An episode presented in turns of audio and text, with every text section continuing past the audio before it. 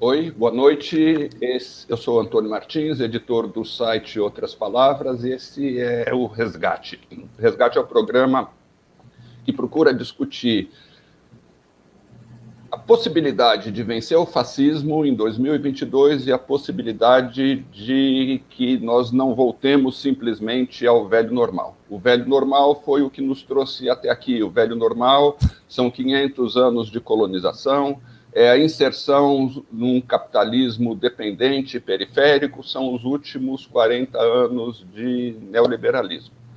Nós temos a satisfação muito grande de receber hoje para discutir o Brasil pós-ameaça fascista e pós-neoliberal, essa possibilidade, que não, é um, não são favas contadas, mas é uma possibilidade real, nós vamos discuti-la com o embaixador Celso Amorim, ex-ministro das Relações Exteriores do Brasil e uma figura é, notável pela justamente pelo esforço bem sucedido em mudar no plano internacional a condição de país dependente e colonizado do Brasil. É, durante a gestão do ministro Celso Amorim, é, o Brasil se retirou da ALCA, o projeto de dominação dos Estados Unidos, de recolonização dos Estados Unidos. O Brasil teve papel decisivo na construção da, é, da Unasul e da CELAC, duas articulações dos povos da América e dos povos e dos estados da América Latina de, é, de, de, de caráter autônomo. O Brasil teve uma política completamente distinta em relação à África e participou da criação dos BRICS, se envolveu inclusive em iniciativas de busca da paz internacional, como a tentativa de resolução do conflito entre os Estados Unidos e o Irã, é, realizada de forma inédita. E nós queremos discutir com o embaixador Celso Amorim as possibilidades e as condições de que o país que virou motivo de chacota nas relações internacionais mais recentemente, volte a ter esse papel. Boa noite, embaixador. Nós estamos falando de dia. É, excepcionalmente, esse programa do resgate está é, tá sendo feito em gravação devido à agenda do embaixador, é, mas as pessoas vão ver na quinta-feira à noite. Então, bom dia, boa noite, embaixador. Boa noite. Boa noite. Boa noite. Embaixador, é, eu lhe faço uma primeira pergunta. Assim como em 2003, um novo governo brasileiro tende a assumir num cenário internacional instável e marcado por desequilíbrios talvez ainda maiores.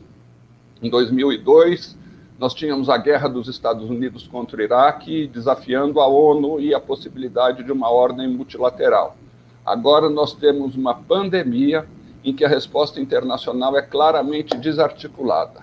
Como o senhor vê o papel do Brasil na tentativa de articular, por exemplo, uma ação comum mínima que inclua a quebra das patentes e a vacinação de toda a população mundial? Olha, Antônio, são questões muito amplas e complexas, né? Vou talvez começar pelo seu comentário inicial. De fato, está é, tá me ouvindo bem?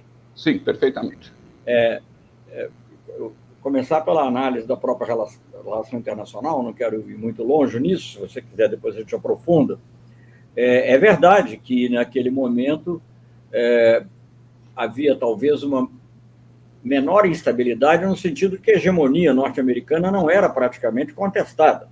A própria guerra do, do Golfo, a guerra, guerra do Iraque, a segunda guerra do Golfo, né, a invasão do Iraque, em 2003, com o presidente Bush, ela foi algo contestado no Conselho de Segurança, nos Estados Unidos foram assim mesmo, de maneira unilateral, com apoio, o único apoio significativo realmente foi do Reino Unido.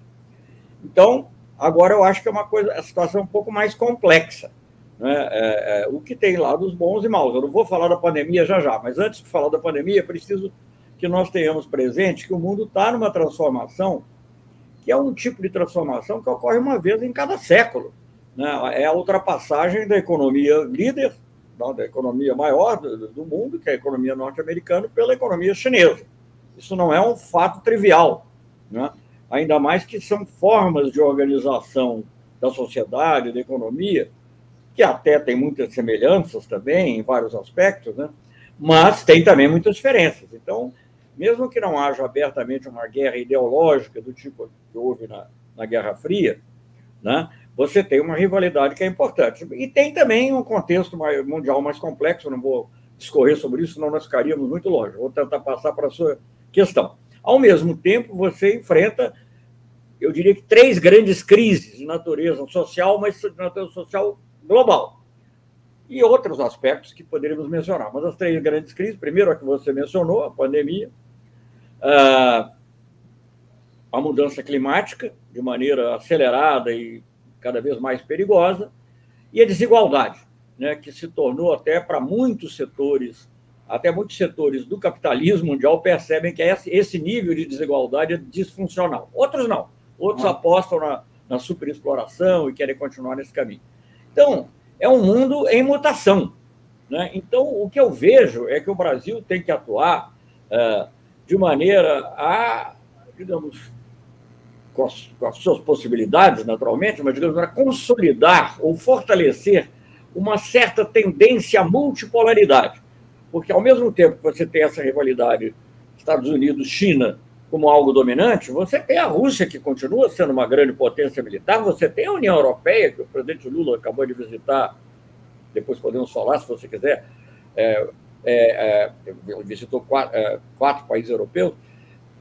Você tem a União Europeia, que tem força, tem capacidade de inovação, inclusive é, é apesar do, do, do Bush chamá-la de a velha Europa, mas é uma velha Europa que inova, que tem capacidade de pensar coisas novas, de agir de maneira nova.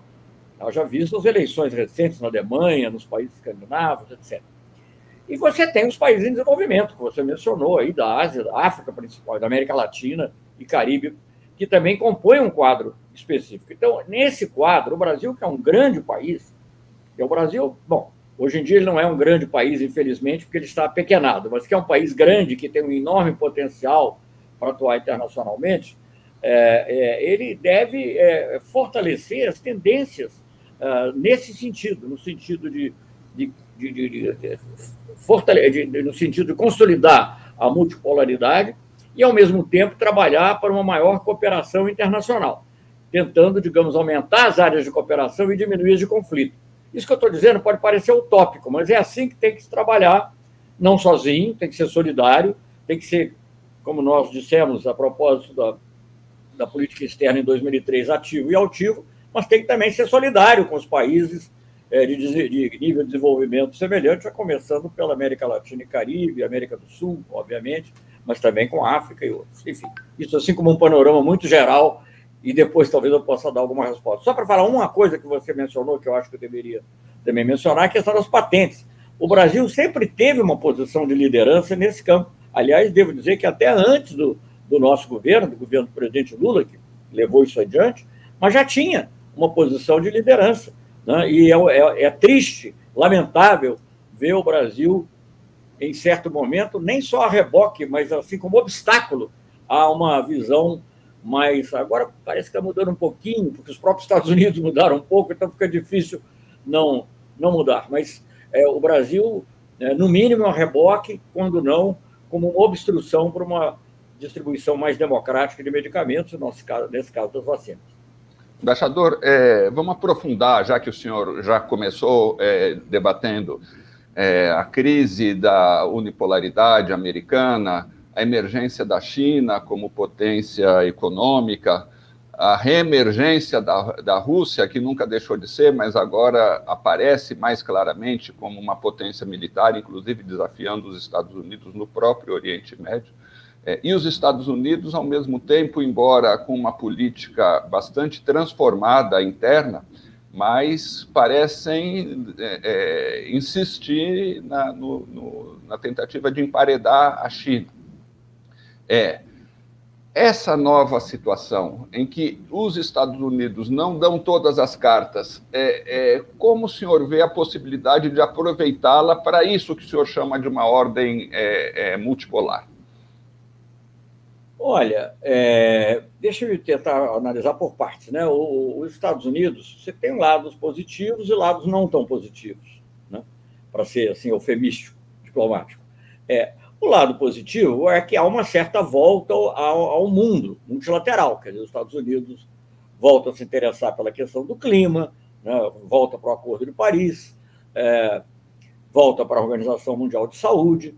Isso é positivo. Não, não é, digamos, suficiente, mas é positivo na atitude, é uma atitude diferente da atitude do Trump. Agora, eu acho que os Estados Unidos voltaram para o mundo sem perceber as mudanças que ocorreram no mundo, na expectativa de que seria como foi nos anos 90, por exemplo, e de certa maneira até no início dos anos 2000, é, digamos assim, é, a, a, potência dominante, digamos assim, o que é, é, a potência hegemônica. Né? Isso não é mais possível. Então, isso obviamente, cria também instabilidades, que nós estamos vendo. Você citou os países, nós podemos até citar as regiões onde isso acontece, o, o Mar do Sul da China, é, Taiwan, especificamente. É, no, caso da, no caso da Rússia, é, a questão da, da Ucrânia, para falar assim, muito especialmente das questões mais candentes, né? Então há, há, isso, mas ao mesmo. Agora, como é que vai se lidar com isso é uma questão ainda que tem que ser, tem que ser desenvolvida. Eu acho que é preciso que haja compreensão de parte a parte, mas sobretudo dos Estados Unidos, que é um mundo novo.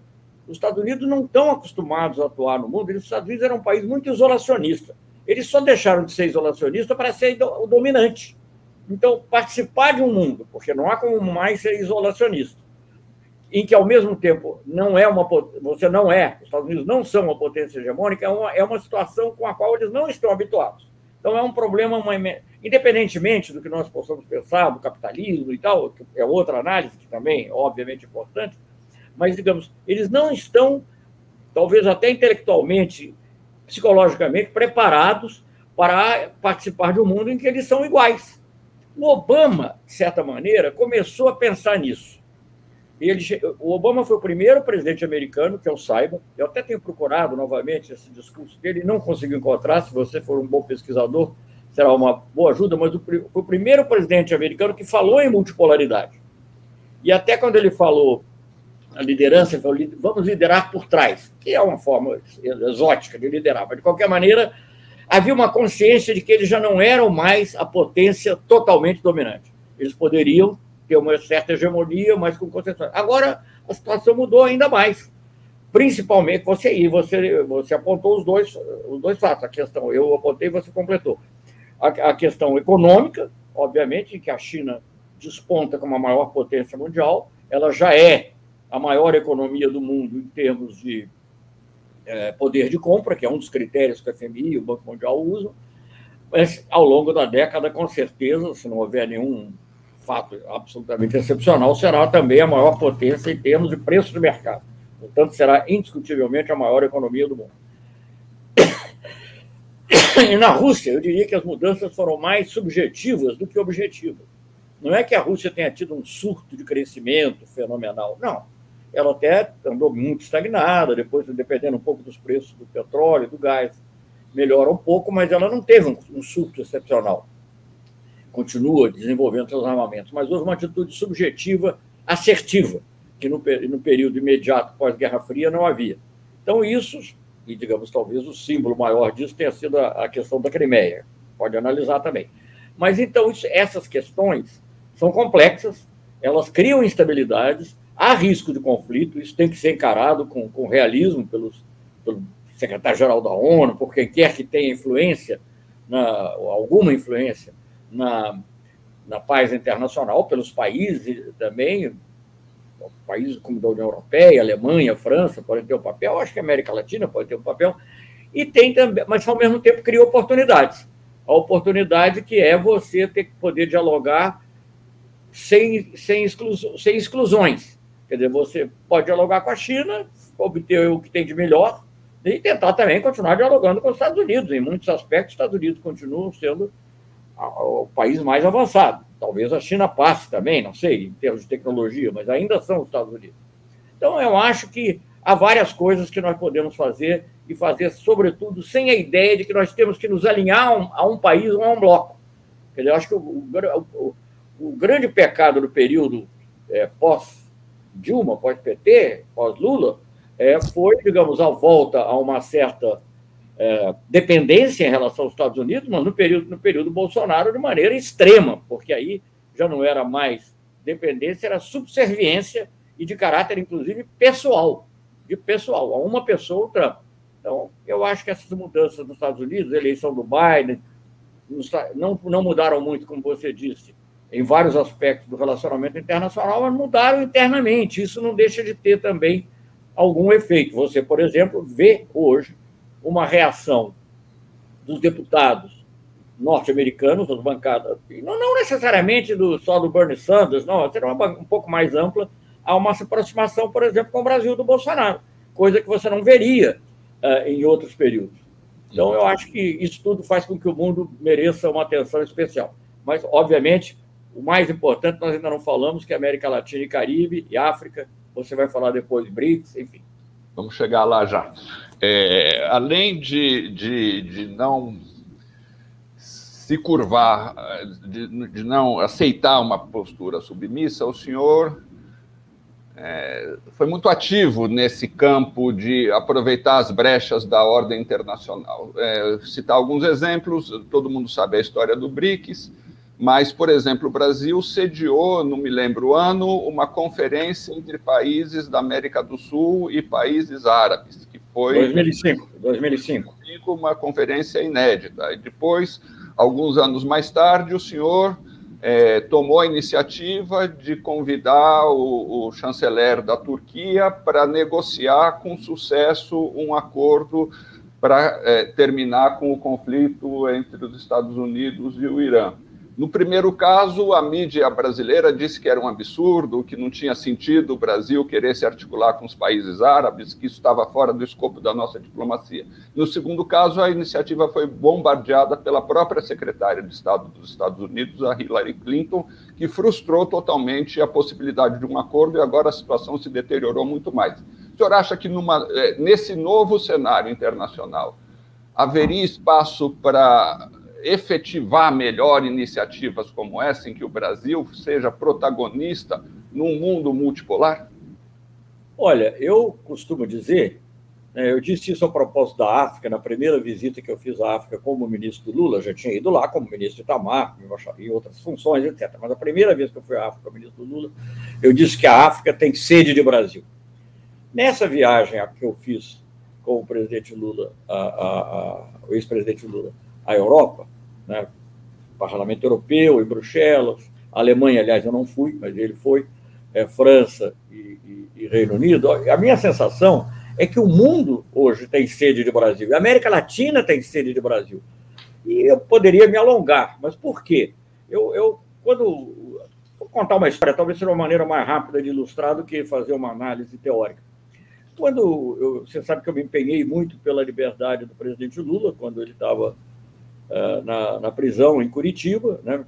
Eh, e busquei contatos, inclusive na Europa, e um desses contatos foi com um ex-ministro do exterior e depois primeiro-ministro da França, Dominique de Villepin, e ele mesmo é que me sugeriu que eu, que eu fizesse um seminário, que acabou sendo feito e foi muito bom, muito positivo. Mas por quê? Ele dizia, porque o mundo precisa do Brasil naquela época, é a época do Trump, com mais razão. O, mundo precisa do Brasil, mas tem que ser o Brasil democrático, o Brasil. Ele não disse Brasil progressista, ele era, ele tinha sido ministro do Chirac, a, a, direita republicana, como eles chamam lá, que não tem nada a ver com a nossa direita no Brasil, mas enfim, uma centro-direita, né? Até o Macron, que embora tenha vindo do governo Hollande, mais ou menos hoje em dia está mais no centro, mas enfim. Então eu sinto que há essa necessidade. Por que, que o Lula foi recebido como foi recebido? Pelos méritos pessoais dele, indiscutíveis, né? Tudo que ele encarna, encarnou, não só, mas também porque precisam do Brasil. O Brasil é necessário. Na América Latina, é, as pessoas falavam que o Brasil agia com, querendo ser líder que isso despertava rivalidade. Eu não sinto isso, eu sinto ao contrário. Eu sinto, eu sinto, digamos assim, uma necessidade. A América Latina, para ser relevante, precisa do Brasil, sobretudo a América do Sul. O México é um caso à parte, está tendo um governo extremamente progressista, muito progressista, muito ativo, tem tomado atitudes altamente louváveis, mas tem aquela situação que você pode dizer que é a maldição a que se referiu Porfírio Dias, né? Pobre México, tão longe de Deus e tão perto dos Estados Unidos. Não acho que seja assim tão longe de Deus, mas perto dos Estados Unidos é. Então, é, então isso condiciona muita coisa, ainda que eu volto a dizer, o governo atual tem tomado atitudes extraordinariamente corajosas em vários aspectos. Mas tem uma limitação. O Brasil não tem essa limitação. Não tinha, não tinha, não tem historicamente. Porque, veja bem, mesmo se você pegar o período, eu fui ministro do Itamar também, como, como mencionei.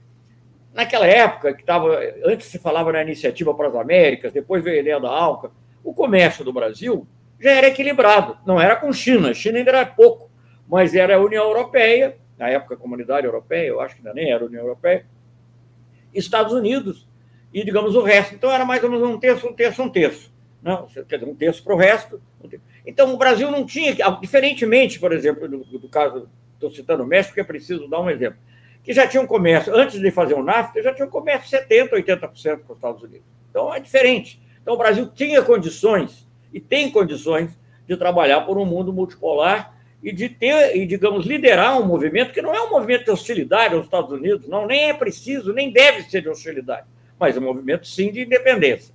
Não nos interessam alcas, é, ainda que repaginadas, refeitas, isso não nos interessa, não, tem, não é do nosso interesse. Agora, sim, nos interessa ter uma relação madura com os Estados Unidos, como interessa ter com a Europa, com a Rússia, com a China, e, obviamente, com os países em desenvolvimento, eu situo num outro plano, porque aí é uma relação solidária também de países que têm problemas semelhantes e que é, é fundamental até para a atuação do Brasil em órgãos multilaterais, como foi no OMC, a nossa relação aqui na região, mas com a África, né, e também o dever que temos com a África, é, é, pelo, até pelo débito que temos em relação à África na nossa formação. Embaixador, a gente já vai chegar na questão da América Latina e da África, mas eu queria lhe fazer uma pergunta sobre a, o cenário internacional ainda. Uma outra diferença me parece ser o declínio, pelo menos, do neoliberalismo fiscal, o declínio do consenso de Washington. É, o presidente Lula governou, inclusive, numa situação em que se exigia, e, num certo sentido, essa ideia era introjetada nos governantes, se exigia uma disciplina fiscal que o impediu, por exemplo, de fazer as chamadas reformas estruturais. É, esse consenso do, de Washington é, tem sido muito questionado. A China jamais o cumpriu. Durante a pandemia, todos os países abandonaram a ideia de que o Estado só pode gastar aquilo que arrecada e agora a, a, contraposição maior vem do próprio país de onde surgiu o consenso de Washington, onde o Biden está lançando um conjunto de pacotes de estímulo à economia de trilhões de dólares. Acho que somando tudo dá uns 5 trilhões de dólares. De que maneira o declínio do consenso de Washington, que a gente chama de neoliberalismo fiscal, pode contribuir também tanto para libertar os estados nacionais da tirania dos mercados, quanto para constituir uma ordem internacional mais justa? Eu acho que ajuda muito, ajuda muito. E eu acho que eu, eu não sou economista, então o que eu vou dizer agora, eu, eu falo aqui é, é, sobre risco, digamos, de estar dizendo uma bobagem. E é óbvio que o que eu vou dizer também tem que ser também qualificado. Mas quando me perguntam como é que você vê uma política econômica do, de um eventual governo progressista, digamos, do presidente Lula, que é o mais provável, né, o que desejamos, mas, enfim, como ele disse que ainda não é candidato, eu tenho que respeitar essa situação. Como seria essa política econômica? Não sei, mas eu acho, para mim, que sou leigo, é a política que o Biden está seguindo. Não tem que ser muito diferente, não vejo. Aliás, o Biden não só, digamos, está fazendo uma política que se poderia chamar de keynesiana, de, né, de apostar no, no crescimento e, através do crescimento, lograr o equilíbrio no nível mais alto, mas ele até, digamos, na tentativa, não sei se ele vai ser bem sucedido, porque o Congresso lá também não é brincadeira, né? É, mas até de aumentar os impostos sobre os ricos, né? sobre as grandes fortunas e, e sobre os lucros, o que, que é uma coisa que, a meu ver, vai até um pouco além do keynesianismo. Né? É uma coisa assim, realmente rooseveltiana, como ele, aliás, mandou colocar o retrato do Roosevelt lá, na, não sei se é no salão oval ou na sala dele, mas enfim, de qualquer maneira, no gabinete dele, mas de qualquer maneira, é, é, eu vejo dessa maneira. eu vejo, eu acho que o neoliberalismo, ao contrário do que muitos dizem, eu acho que está em, decadência. Eu não acho, diferentemente de que o capitalismo está entrando numa crise final. Não nada disso. Agora, também acho que o, o capitalismo ele se adapta. Ele se adapta. Né? A própria China tem muitas características de um Estado capitalista. Quer dizer, se você olhar, ou seja, o nível de desigualdade na China é muito, é muito grande. Entre os 100 maiores milionários do mundo, tem 30, sei lá, um número desses, chineses.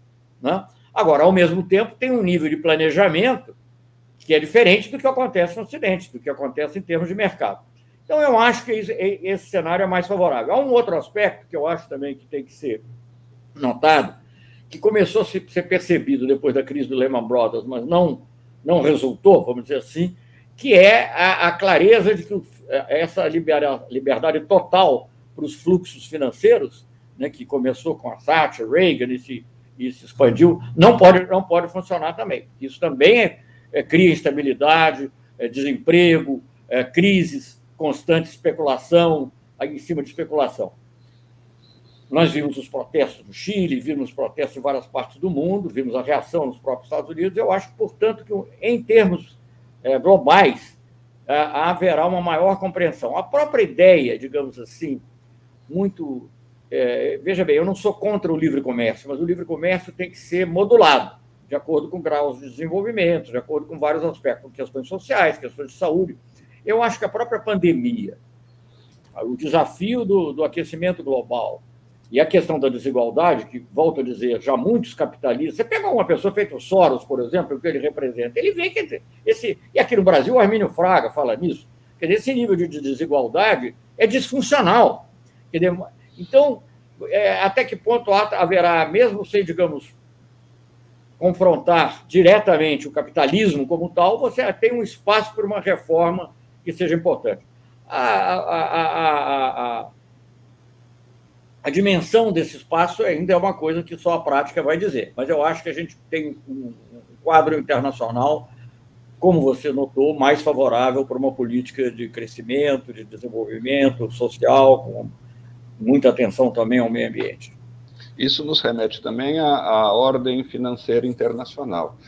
É, essa semana mesmo, a revista Economist chama atenção para o risco é, que os países em desenvolvimento estão submetidos de novas crises financeiras. Tem um diagrama, inclusive, muito interessante, segundo o qual o Brasil é um dos países que está em situação mais vulnerável, diante de dois problemas: o possível desaceleração da economia da China, que parece que está começando a ocorrer, e, e nós estamos muito vulneráveis pela nossa pauta de exportações, e o aumento da taxa de juros é, nos Estados Unidos. Bom, há alguns meses, há dois meses, me parece, o FMI, contrariando tudo que fazia há muito tempo, é, emitiu 650 bilhões de direitos especiais de saque para os seus membros. É uma medida muito limitada, mas é muito, talvez inédita né, nesse volume, porque são recursos sem contrapartida, recursos que podem, de alguma maneira, aliviar a dívida é, dos países do Sul, e por isso a própria diretora-gerente do FMI está sofrendo pressões muito intensas. Acho que o, o, o, Stiglitz disse que é um novo golpe que está em curso, o golpe contra a, a direção do FMI. É, o senhor vê possibilidade de, de ampliar, de, de, de, um FMI, de, dessa luta por uma nova ordem internacional, significar, se desdobrar também numa revisão dessa ordem financeira internacional do neoliberalismo? Olha, eu vejo, eu vejo.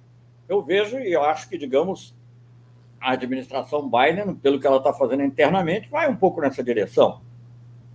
O grau de mudança, não sei. Dizer, houve mudanças importantes na Europa também. Dizer, pela primeira vez se aceitou o conceito de uma dívida em nível europeu, né? uma mudança na política fiscal europeia importante. Não sabemos bem como será, porque, embora os social-democratas tenham sido o primeiro partido, o, o, ministro da Economia lá é, é agora da, da, nova coalizão é liber, liberal, né? liberal mesmo no sentido econômico. Então, há sempre conflito, essas coisas não, são, não se resolvem, mas eu acho que, digamos, aquela ideia sacrossanta de que do, do consenso de Washington né, que era é, liberalizar, privatizar e desregulamentar, essa tríade, isso acho que já ficou para fora. Agora, vai depender do grau. Nós estamos vendo, por exemplo, as dificuldades que a Argentina está tendo de negociar a dívida com o próprio FMI, apesar do FMI ter, ter, ter avançado na, na, sua concepção é, de como combater as crises. Então, eu acho que são forças que não, não ficam, sabe, não, não, não é uma coisa homogênea, mas eu vejo o mundo com mais.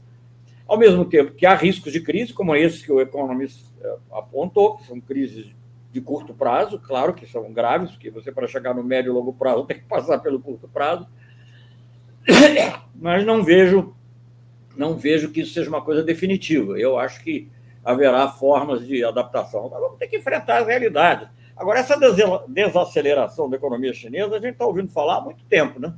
Então, desaceleração, passar de 8 para 6, diminui um pouco a demanda, mas não não de maneira significativa. A China é e continuará a ser um motor importante, não único, mas um motor importante da economia mundial.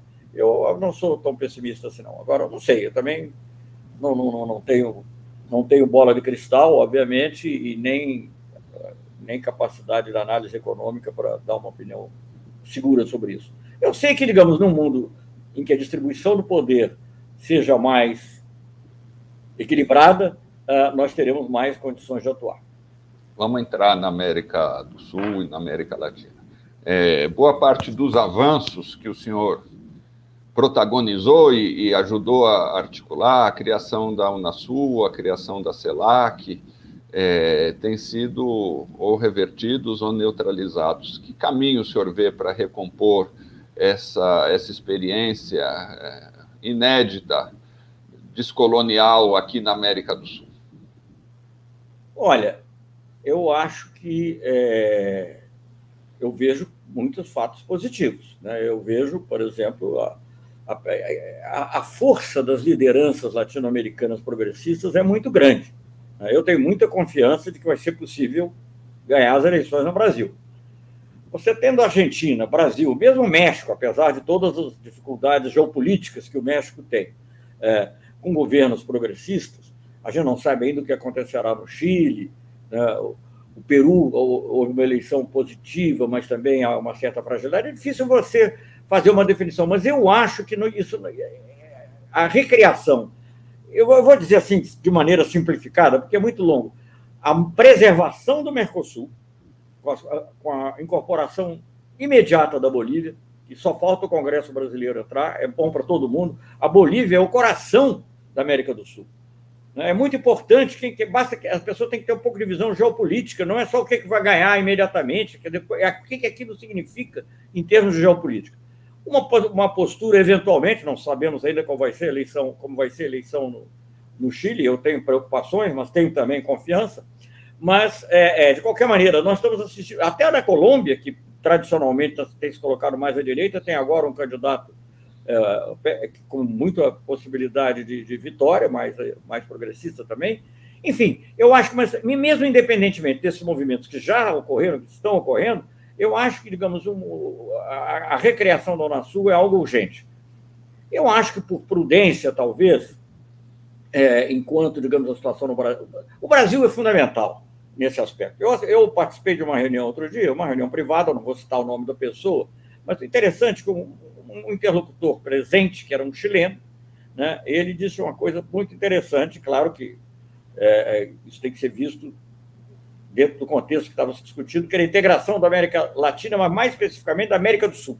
Que é, é, eu acho que, digamos, na América Latina a gente pode falar mais numa cooperação, numa cooperação intensificada e na associação. Acho que para falar integração, no sentido que é integrada a União Europeia, é, é, é eu acho que pesa muito a proximidade, enfim, razões de, e outras, outras questões. Mas ele dizia, falando da integração na América do Sul, diz assim: se para nós no Chile as coisas andarem bem, no Brasil as coisas andarem mal, em termos eleitorais, não vai ocorrer integração.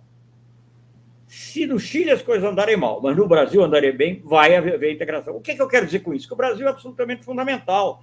Na época em que nós lutamos sob a liderança do presidente Lula para criar o Unasul, o Mercosul já existia nós tratamos de é, solidificá-lo, fortalecer, criar acordos do Mercosul com outros grupos. é, enfim, é, tentar vencer problemas internos, criar compensação para os países menores.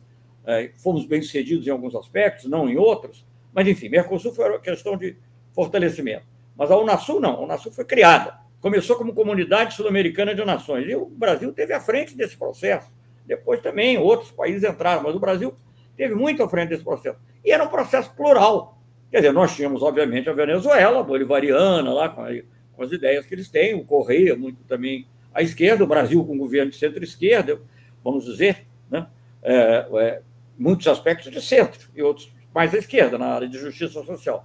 Mas tinha o Uribe. O Uribe é um homem indiscutivelmente de direita. Mas quer dizer, o movimento pela integração era tão forte que ele não. E ele achava bom.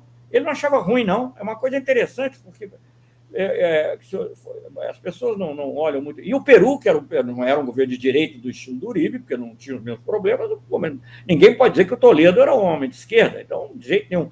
No entanto, ele também tinha um interesse em equilibrar até as relações que eles estavam tendo com os Estados Unidos, buscando uma maior integração com a América do Sul. Então, eu acho, eu ia contar um fato curioso, que é, as pessoas não lembram. Por exemplo, foi o Uribe quem primeiro convidou o Lula, presidente do Brasil, para uma reunião da comunidade andina, que se realizava em Medellín, uma cúpula. Isso foi um passo importante na integração. Com a quebra de, de, de suspeita, de ceticismo, né, e, uma, o Brasil participa de quase todas as, as eco-regiões da América do Sul, mas não participa dos Andes. Não participa dos Andes. E é convidado para uma reunião da comunidade andina. Então, eu acho, para resumir, que a, a reconstrução da Unasul é uma tarefa urgente. Ela eu acho que deve até começar antes da eleição no Brasil. Agora, ela, tendo, ser, sendo realista, eu acho que ela só se consolidará mesmo é, se o Brasil tiver um governo progressista. Não precisaria nem a rigor ser um governo de esquerda, não. Né? Mas vamos lembrar também que a gente tem que fazer justiça ao que é. A primeira cúpula da, da América do Sul foi o Fernando Henrique que convocou. Então, o que, eu, o que eu acho que o governo Lula, por isso que a gente dizia ativo e altivo, ele aprofundou e acelerou muitas das tendências que, de certa maneira, estavam presentes na diplomacia brasileira, meio amorfas, meio assim, é, sendo contestadas, mas é, não é que nós tenhamos feito uma política totalmente diferente, nós intensificamos e aceleramos os aspectos melhores que já existiam dentro da tradição brasileira. Ao contrário do que ocorre com o Bolsonaro, que é absolutamente um ponto fora da curva. Você não pode comparar com nada. Nada. Não tem nada na história do Brasil que se compare com o que está ocorrendo hoje. O Brasil você párea. Né? Você tem, desculpe que já passei por um outro assunto, mas tem relação. Há uma reunião da, da CELAC, criada é, é, em boa parte pela iniciativa brasileira, porque a primeira reunião foi ainda não tinha o nome, né? Nós chamamos de CAL, que depois é que virou CELAC, é, em, em, perto de Salvador, na Bahia. É, foi a primeira vez que houve uma reunião de todo, uma cúpula de todos os países, chefes de governo, chefes de todos os países latino-americanos e caribenhos, sem a tutela norte-americana ou europeia, ou de quem quer que seja. Né? Então, isso é a primeira. Agora, há uma reunião da CELAC no México, o único país que não participa, não é que o presidente não foi, não, o único país que não participa é o Brasil. É uma coisa fora do comum. Né, o Saramago tem aquele livro A Jangada de Pedra, né? É, que é a, a, a, Península Ibérica. É como se o Brasil, de repente, quisesse sair da América Latina e ficar aí no mundo, não sei, ficar à venda aí para quem quisesse comprar, quem desse mais. É uma coisa de louco, mas enfim. Vamos falar um pouquinho da democracia na América do Sul. É, durante os governos de esquerda aqui no Brasil, a gente assistiu, agora Honduras está voltando a ter um governo mais democrático. O golpe de Estado em Honduras, o golpe de Estado no Paraguai depois, e, por fim, o golpe de Estado no próprio Brasil mesmo. É, pelo menos os dois primeiros, terceiro também, mas tiveram clara interferência dos Estados Unidos. E os países da América do Sul, embora essa articulação seja é, tão importante, não puderam fazer muita coisa. É, como, como é, o senhor vê a possibilidade disso se alterar? É, como uma América do Sul articulada poderia responder a fatos como esse sem cair numa posição intervencionista? É, de que forma enfrentar essas ameaças? Olha, quando a gente fala dos Estados Unidos, a gente precisa ver que aquilo também não é uma realidade homogênea. Eu não tenho nenhuma ingenuidade a respeito disso. Eu sei da, da, né, da, da história, do que, que aconteceu ao longo do tempo, o que, que tem acontecido, o que aconteceu no Brasil em relação ao lawfare, com participação do Departamento de Justiça, do FBI, etc. Agora, os Estados Unidos têm, digamos assim, uma espécie de Estado profundo, né, para usar a expressão que tem sido usada lá, começou a ser usada, acho, na época da Guerra do Vietnã, sobretudo, e você tem os governos. Às vezes as posições não são, às vezes um predomina sobre o outro, é sempre, é sempre uma mistura das duas coisas. É, o Obama, que é, foi, a meu ver, não, não, não teve assim, iniciativas notáveis, mas ele meio que normalizou, quase normalizou. Não normalizou porque ele não foi capaz de terminar com as sanções, mas é, pelo menos no plano diplomático, normalizou as relações com Cuba. É uma coisa interessante. Nós estávamos falando da Unasul, é, a, a, quando o Obama foi presidente, a primeira reunião da, da, Cúpula das Américas, ele que participou, ele pediu uma reunião com a Unasul. Aqui tinha a mídia brasileira falando mal do Unasul, dizendo que era um projeto bolivariano, e o Obama pede uma reunião com a Unasul, até porque percebe que é uma maneira de dialogar com a América do Sul, dialogar com quem ele talvez não pudesse dialogar diretamente. Quer dizer, ele não, não, não tinha como falar com o Chaves, não tinha como falar com outro, mas com o Unasul podia, lá estava o Chaves, lá estavam outros. Então, eu acho que não é uma coisa homogênea. Eu acho que isso é uma coisa que você tem que ir atuando nas brechas, tendo consciência de que existem esses outros fatores, mas nem sempre eles são determinantes. Às vezes coincide, né? às vezes as situações. É, por exemplo, eu, durante um bom tempo, por exemplo, a própria questão da Venezuela, quando o Brasil criou, o presidente Lula propôs a criação do grupo de amigos, né? e os Estados Unidos participaram e houve o referendo revocatório, e o, e o Chaves ganhou, e, isto é, não foi revogado, e os Estados Unidos aceitaram, que continuaram lá tramando, não sei, provavelmente sim. Mas então eu, eu acho que a gente tem que ver essa coisa, porque senão você fica assim numa, numa situação de que é tudo ou nada, e como é muito difícil ter tudo, você acaba no nada. Entende? Então, é, eu acho que a gente tem que trabalhar, é, tem, que, tem que procurar dialogar, tendo consciência de que existem essas forças lá, como tem uma extrema-direita aqui, você podia imaginar que ia haver sentimentos de extrema-direita raivosos, né, odientos, como eles emergiram? Você podia imaginar é, que as pessoas iam tratar questões de raça, de gênero, da maneira que está sendo tratada aqui? Eu não podia, sinceramente não podia. Eu podia imaginar um governo mais neoliberal, menos neoliberal, mais progressista, mais reforma social, menos reforma social, mais independente, mais independente, você podia. Mas o governo como é o Bolsonaro, eu não imaginava, estava fora da minha imaginação. Então, a gente tem que ter consciência e clareza de que certas coisas podem acontecer. Mas eu acho que nós temos campo para fortalecer a integração da América do Sul. Se o Obama compreendeu que tinha alguma utilidade para ele ao Sul, eu acho que é possível que o Biden, ele até agora não revelou isso, mas quem sabe, né? até a evolução dos acontecimentos. Ele está muito dependente da maioria dele no Congresso, depende de um senador. Então, ele, a política externa dele, na realidade, em, em relação ao Obama, é um retrocesso, né? em relação à América, sobretudo no que diz respeito à América Latina. Vamos ter uma expectativa de que há sinais de que eles estão querendo começar a dialogar, eles não interferiram, pelo menos perceptivelmente, na eleição é, do Peru, aceitaram rapidamente e tal. Ah, ah, então, não sei.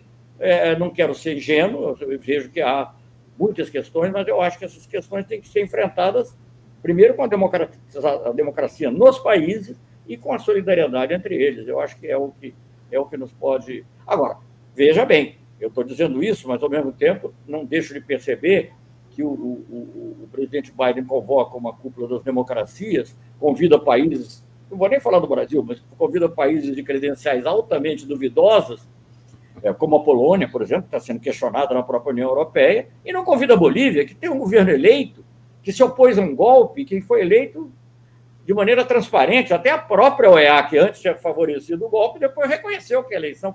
E por que, que não convida? Não sei. Aí são idiosincrasias que nós vamos ter que, com tempo e com capacidade de diálogo, eu acho que a gente pode também ajudar a mudar, até porque uma relação é difícil compreender. É muito difícil. É muito difícil para os Estados Unidos abandonarem uma ideia que está lá embutida na cabeça deles de que nós somos o quintal. E, ao mesmo tempo, a América Latina não quer e não vai aceitar, com raras exceções, como o governo atual, não quer ser quental.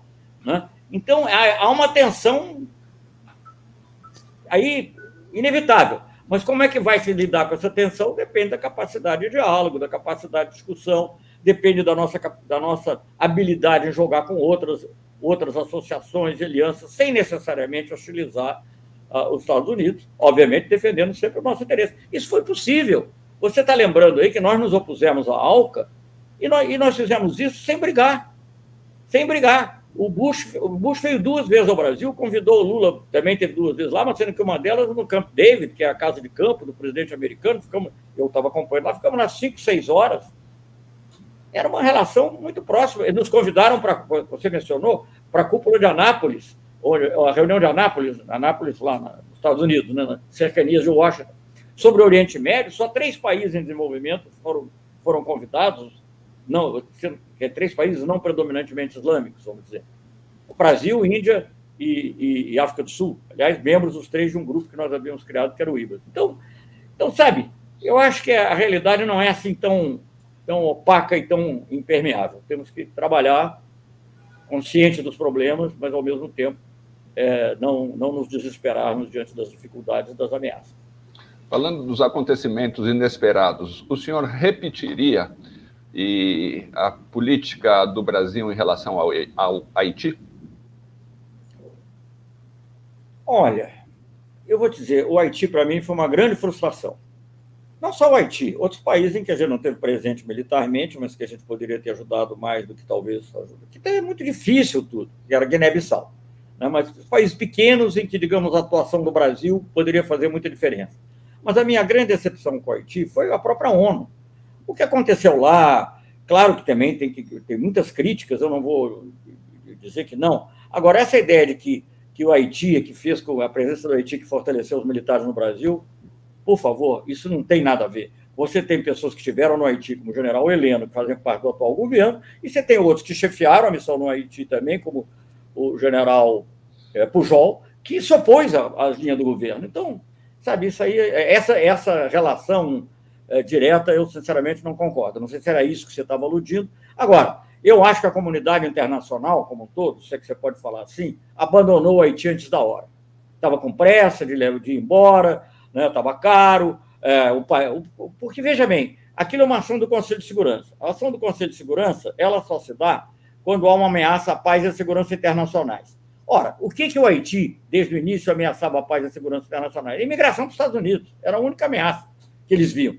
Né? Quando eles acharam que essa, erradamente, acharam que essa ameaça já não está mais, começaram a tirar. E aí deu no que deu. Você vê o que tem hoje. Não é uma questão ideológica. O Haiti dominado por, por, por, por, por grupos de narcotraficantes. Era essa é, é a questão. Não, não, não, não, não houve.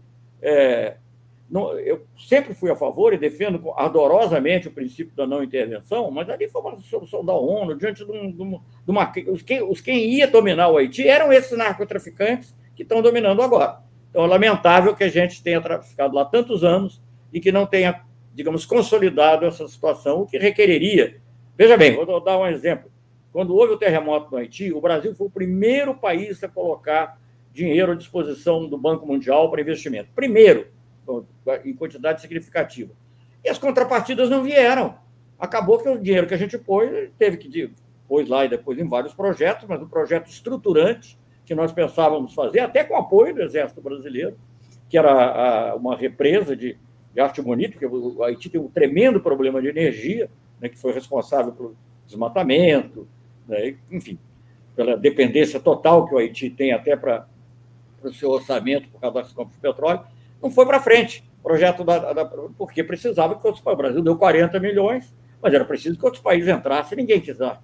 Só queriam dar condicionado a, a, a privilégio. Então, aí é um fracasso da comunidade internacional. Tremendo fracasso da comunidade internacional, que eu lamento. Agora, eu não acho que a gente fez coisa errada. O que eu acho que talvez tivéssemos que nos empenhar mais, mas enfim, é complicado isso. Bom, essas coisas sempre você sempre aprende, você sempre vai fazer de maneira talvez um pouco diferente. Agora, a substância do que nós fizemos era certa. Vamos falar um pouco da África, que o senhor está dizendo que tem sede do Brasil. Também nos, desde 2016 a presença brasileira recuou É, a África continuou sofrendo a influência muito contraditória e talvez essencialmente negativa da, da, dos países coloniais, e, e a África sofre não diria sofre, convive com uma presença cada vez maior da China, que parece muito ambígua, em alguns aspectos apoiando projetos de transformação, em outros mantendo a posição de extrator de matérias-primas. De que maneira o Brasil poderia cumprir um papel para que o mundo, é, pra, pra, um papel que levasse o mundo a ter uma posição diferente diante da África? Olha, é, Martins, o Brasil estava tendo esse papel. Eu, eu, eu, vou resumir o que o Brasil pode fazer na, na África com a frase, eu já dei uma frase minha aí, mas com a frase de um, de um pesquisador, de um intelectual africano, que foi inclusive é, o Calesto Juma. Ele dizia o seguinte: para cada problema africano existe uma solução brasileira. E o que nós estávamos mostrando aqui, essa frase, dita assim, ela era verdadeira era verdadeira. Então, o que nós pudemos ajudar em termos de é, é, combate a doenças, de pequena agricultura, de investimentos em tecnologia agrícola, como da Embrapa, é uma coisa muito estruturante e muito importante. Os africanos perceberam isso. O presi... Depois de, enfim, uma certa evolução, e atuando junto com a Embrapa e com o MDA na época, o, o presidente Lula convidou aqui os ministros, é, ministros de Agricultura da África, e vieram, acho que entre ministros e vice-ministros, vieram uns 40, mais ou menos. Talvez uns 30 eram ministros mesmo. A, a maior parte deles, ou um grande número deles, nunca tinha visto um ao outro. Eles vieram se encontrar no Brasil. Veja bem. E aí tratar de projetos de cooperação, etc. O Brasil foi, na, através da União Africana, tinha projetos de, de desenvolvimento rural. É, nós fizemos uma, começamos uma fábrica de, de, de, medicamentos antirretrovirais em Moçambique, depois isso foi meio abandonado. Sei lá, parece que agora virou de antitérmicos. É melhor, melhor fazer o antitérmico do que não ter nada, né? Mas, obviamente, não é o que nós queríamos. O que eu quero dizer é o seguinte: o Brasil, até porque.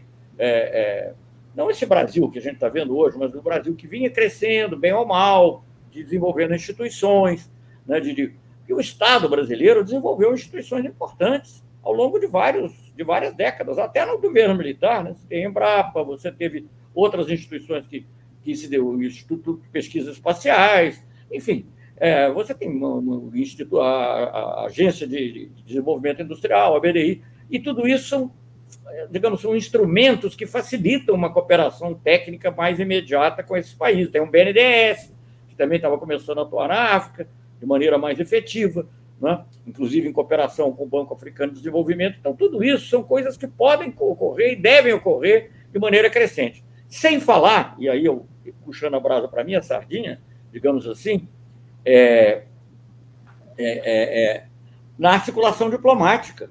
O Brasil atuava junto com a África em muitos assuntos. Já me aconteceu, não vou contar a história toda porque é muito longa, mas até justamente sobre o tema de patente, de eu participar de uma reunião e dizer: olha, mas eu quero um africano aqui também que tinha uma nuancezinha diferente da nossa. Não, vou entrar na tecnicalidade agora. Não era uma oposição, mas era uma nuance. Eu falei, eu quero um africano. E o africano disse assim: se o Brasil tiver, nós estamos representados. Então, veja, o Brasil tem essa condição. O Brasil fez essa. É, você falou da cúpula Brasil, país, é, América do Sul, países árabes, que nós tínhamos muita preocupação também de dar uma personalidade à América do Sul, mesmo antes da criação do Nação. Nessa época não tinha o Nação a gente estava tratando de casa, mas queríamos dar essa personalidade. Com a África fizemos a mesma coisa. Talvez, eu não acho que é foi um erro, mas digamos, talvez tivesse sido mais fácil fazer o que o, o, que o presidente da Nigéria propôs, que era uma reunião Brasil-África. Né? Mas, sei lá, nós também muito empenhados na, na, na unidade da América do Sul, contrapropusemos África e América do Sul. Não foi mal, mas é mais difícil de movimentar do que uma coisa que é só do nosso lado um país. Enfim, mas o que eu digo é o seguinte: o potencial para ação e para ação de cooperação técnica, de cooperação econômica, mas também é, do ponto de vista da articulação diplomática é muito grande. E eu acho que é reconhecido. O Brasil não teria. É, é, essas duas coisas ocorreram no governo Dilma. Claro que tem o mérito do governo Dilma, mas, obviamente, tudo que foi feito antes. O Brasil não teria ganho o direito de fazer as Olimpíadas ainda no governo Lula, e depois ele eleito, teria, não teria é, conseguido eleger o, o, o diretor-geral da FAO e o diretor-geral da OMC, em tão pouco tempo, se não tivesse um amplo apoio de outros países, como países africanos. Eu estou, infelizmente, é, a conversa está ótima, infelizmente a gente tem que começar a encerrar. Eu gostaria de lhe fazer mais duas perguntas. É, senhor tem defendido, já quando foi chanceler, a ampliação do Conselho de Segurança da ONU. E o senhor, ao mesmo tempo, é, criou uma dinâmica nova nas relações diplomáticas do Brasil, que foi incluir a participação da sociedade civil é, de forma regular nos fóruns governamentais, nos fóruns em que o Estado brasileiro era chamado. A sociedade civil, em instâncias, em, em eventos como os fóruns sociais mundiais, tem defendido posições talvez mais, avanç, mais avançadas ou mais radicais em relação à mudança da ordem internacional. Por exemplo, a crítica ao fato de existir uma globalização que criou uma esfera internacional que muitas vezes se sobrepõe à esfera dos Estados-nação, e essa esfera internacional não tem democracia nenhuma, não tem representação, não tem objetivos comuns, efetivos, né? Tem os objetivos do, do milênio da, da, da, da, ONU, os objetivos do desenvolvimento da ONU, mas eles não são, não têm força de, de, de efetivação, inclusive porque não tem recursos para isso. O senhor não acha, às vezes, que simplesmente ampliar o Conselho de Segurança da, da, da ONU é uma proposta tímida demais para essa ordem internacional é, sem democracia? Bom, é tímida, mas é necessária, né? porque, é, vamos, vamos e venhamos, é, as questões de paz e de guerra continuam sendo importantes para o mundo. Né? Para questões como a invasão do Iraque, que você mencionou, a questão do Afeganistão, as sanções é, e as ameaças militares à Venezuela são questões importantes. Nós não podemos ignorá-las, e elas são discutidas no Conselho de Segurança, elas não são discutidas em nenhum outro fórum. Então, não, não podemos diminuir. Agora, se você me perguntasse se uma reforma do Conselho de Segurança é algo suficiente para mudar o mundo, eu diria que não, é, para mudar positivamente. E eu creio que o que aconteceu nos últimos anos acentua essa, essa insuficiência. Você precisa trabalhar numa reforma mais ampla, embora não possa ficar condicionando uma coisa a outra, porque senão nada acontece. Mas, sem dúvida, eu, eu, eu acho que depois da crise do Lehman Brothers, um passo importante foi dado em termos de fóruns informais com a substituição, na época parecia substituição, hoje em dia ficou menos claro isso, mas pode voltar a ser, do G7 pelo G20. O G20 que tem, é, tem China, tem, tem os BRICS, né, que tem uma influência muito grande no G20, tem Argentina, tem México, tem América Latina. Então, isso foi um passo adiante. Agora, tem é, é, o G20, como você talvez tenha colocado implicitamente, o G20 ele tem um peso. Né? A única reforma significativa, embora limitada, do, do, do, sistema de cotas do FMI, de votação, portanto, foi em função das pressões dos BRICS no G20. Então, não é uma coisa insignificante. Agora, e é, é, o G20 tem, tem uma cadeia de comando que ele vai influenciar no Banco Mundial? Não tem. Depende um pouco depois da disposição dos países. A influência dos Estados Unidos no Banco Mundial ainda é desproporcional. Né? Como, aliás, até agora no Banco Interamericano é uma vergonha o que foi aconteceu, mas você não foi a sua pergunta. Então, quer dizer, eu acho que é necessário fazer agora, para falar a verdade, eu também não quero saber ah, o Celso está exagerando, não sei o quê. Eu, eu acho que o ideal era ter uma nova São Francisco. Né? O mundo de hoje é um mundo muito diferente do mundo de 75 eh, anos atrás. Né? Outro dia eu estava num, num, debate, até coordenado por uma norte-americana que já foi secretária de Planejamento do Departamento de Estado, Anne-Marie Slaughter, e ela dizia: não é possível. Você daqui a pouco vai fazer 100 anos com as instituições é impossível. Vamos imaginar um mundo dos anos 50 governado pelo como era como eram as instituições de 1850. Não tem cabimento, então não pode. Então tem que haver essa reforma. Essa reforma, a meu ver, exigiria uma, uma grande cúpula. Mas não, não adianta nem falar em Assembleia da ONU pela, com as regras. Tem que ser uma coisa ampla. Tem, pode ser com as regras da Assembleia da ONU, mas tem que ser uma coisa política. Um impulso político não é para cada um falar três minutos. Fazer uma coisa não, hoje em dia não se pode fazer o que fizeram em Versalhes, ou que se foi. Porque os chefes de Estado também não têm tempo mais para isso, é difícil. Mas talvez eles lançarem uma, uma cúpula e os ministros ficarem lá um tempo maior negociando, a partir de um projeto que talvez um G20. ligeiramente modificado, porque o G20 é muito melhor do que o G7, porque tem países em desenvolvimento. Mas não tem, tem muito pouco africano, só tem África do Sul. Devia ter Egito, devia ter Nigéria, devia ter um, um país que representasse as pequenas ilhas. Enfim, eu não quero aqui ficar fazendo arquitetura, nem eu sou nenhum é, demiurgo aqui para ficar dizendo como é que tem que ser. Mas nós temos que haver essa vontade política de mexer. O secretário-geral da ONU pode ter a boa vontade. Eu acho que o Guterres é um bom secretário-geral, mas ele não tem, não tem força. É preciso que os países se convençam disso. É preciso que haja lideranças empenhadas nisso. E, sinceramente, pelo que eu tenho visto, eu acho que o Lula é uma dessas lideranças. Aliás, não sou eu que acho, não. Quem acha é o Macron. Quem acha é o presidente, é o, é o presidente do Conselho da Espanha. Quem acha é o, quem acha é o, é o, é o, é o chanceler, que lá é o primeiro-ministro da Alemanha. Quem acha é, o, pelo menos, os sociais-democratas do Parlamento Europeu. Quem acha são os nossos vizinhos argentinos, com, com os quais havia rivalidade e hoje é uma total irmandade. Então, eu acho que esse é o caminho mais imediato que eu vejo para mudanças. A última pergunta é óbvio que tem a ver com isso. O senhor tem acompanhado o ex-presidente Lula na viagem à Europa, na viagem à Argentina. O que, que, que, que, esses contatos eh, todos têm lhe demonstrado em relação ao papel do Brasil no mundo? E, na hipótese de uma vitória democrática é, nas eleições no ano que vem, o senhor estaria preparado para voltar a assumir o Ministério das Relações Exteriores? Olha, vamos, vamos, vamos, vamos falar aqui aquilo que eu gosto. Tem um ditado anglo-saxão que é muito pragmático, né? Que assim, o, o, o é, um, é uma metáfora militar. Né? Você, o comandante lá de uma guarnição, chega para o general e fala assim: que que eu, é, o que, que eu faço ali quando chegar naquela ponte? Olha, quando a gente chegar na ponte, a gente vai ver o que vai fazer. Então, é, é, estamos, ainda temos que chegar lá. Então, enquanto isso, a gente fica só atuando e, digamos, deixando clara essa importância no Brasil, que é importante, Martins. Eu acho que é uma coisa importante. Uma, uma das coisas que me chamou a atenção, independentemente de manipulação, etc., de, de notícia, que também existe, ou, ou, de tentar, até no início, camuflar o êxito da visita, só ficou impossível depois da, da, da recepção do Macron, né? Coisa absolutamente impossível. Lula recebeu. Eu nunca vi nada igual. Pode ser que o Mandela, em algum momento, tenha sido recebido dessa forma, não sei. É possível que sim. Mas um, político, um ex-presidente, que está é, na oposição, ser recebido como chefe de Estado, não é trivial. É porque ele é visto realmente como uma grande, uma grande, uma grande perspectiva.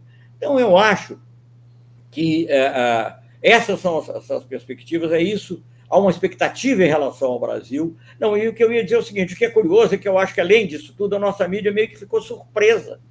Ficou surpresa, porque ela, ela não sabe o grau. Ela sempre tentou criticar, não só por razões ideológicas, mas para pequenar o Brasil. Ah, o Brasil não pode, o Brasil não deve, o Brasil não tem que se meter. Por exemplo, nós, nós não falamos aqui, você mencionou, mas não, não nos estendemos, eu não vou querer me estender tão pouco, sobre a negociação do acordo de Teherã da declaração de Teherã que, a, que fez, o Brasil fez junto com a Turquia. Foi um pedido do Obama. Foi um pedido do Obama. E, e, eles recusaram, por razões de política interna, o acordo que nós tínhamos proposto, mas um ano e meio depois eles começaram a fazer a mesma coisa. A mesma coisa. Então, eu acho isso. Eu acho que o Brasil sim tem condições de participar, de melhorar a ordem mundial, e eu acho que essa é a. O nome das pessoas não importa. Né? O que importa é a direção geral. E a direção geral, para minha opinião, hoje, encarnada pelo presidente Lula, com alianças que serão que tem que compreender que o momento que o Brasil vive é de certa maneira tem uma semelhança com o que foi o momento da democratização. Né? Nós temos que realmente eliminar o fascismo.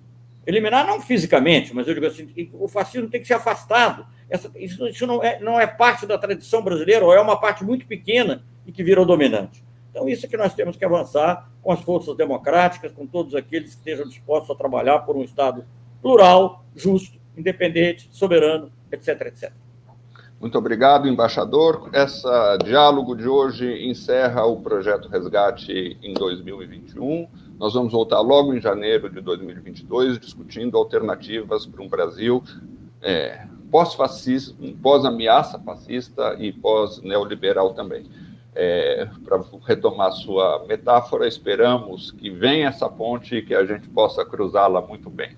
Muito obrigado, embaixador. Sempre bom estar em contato com o senhor.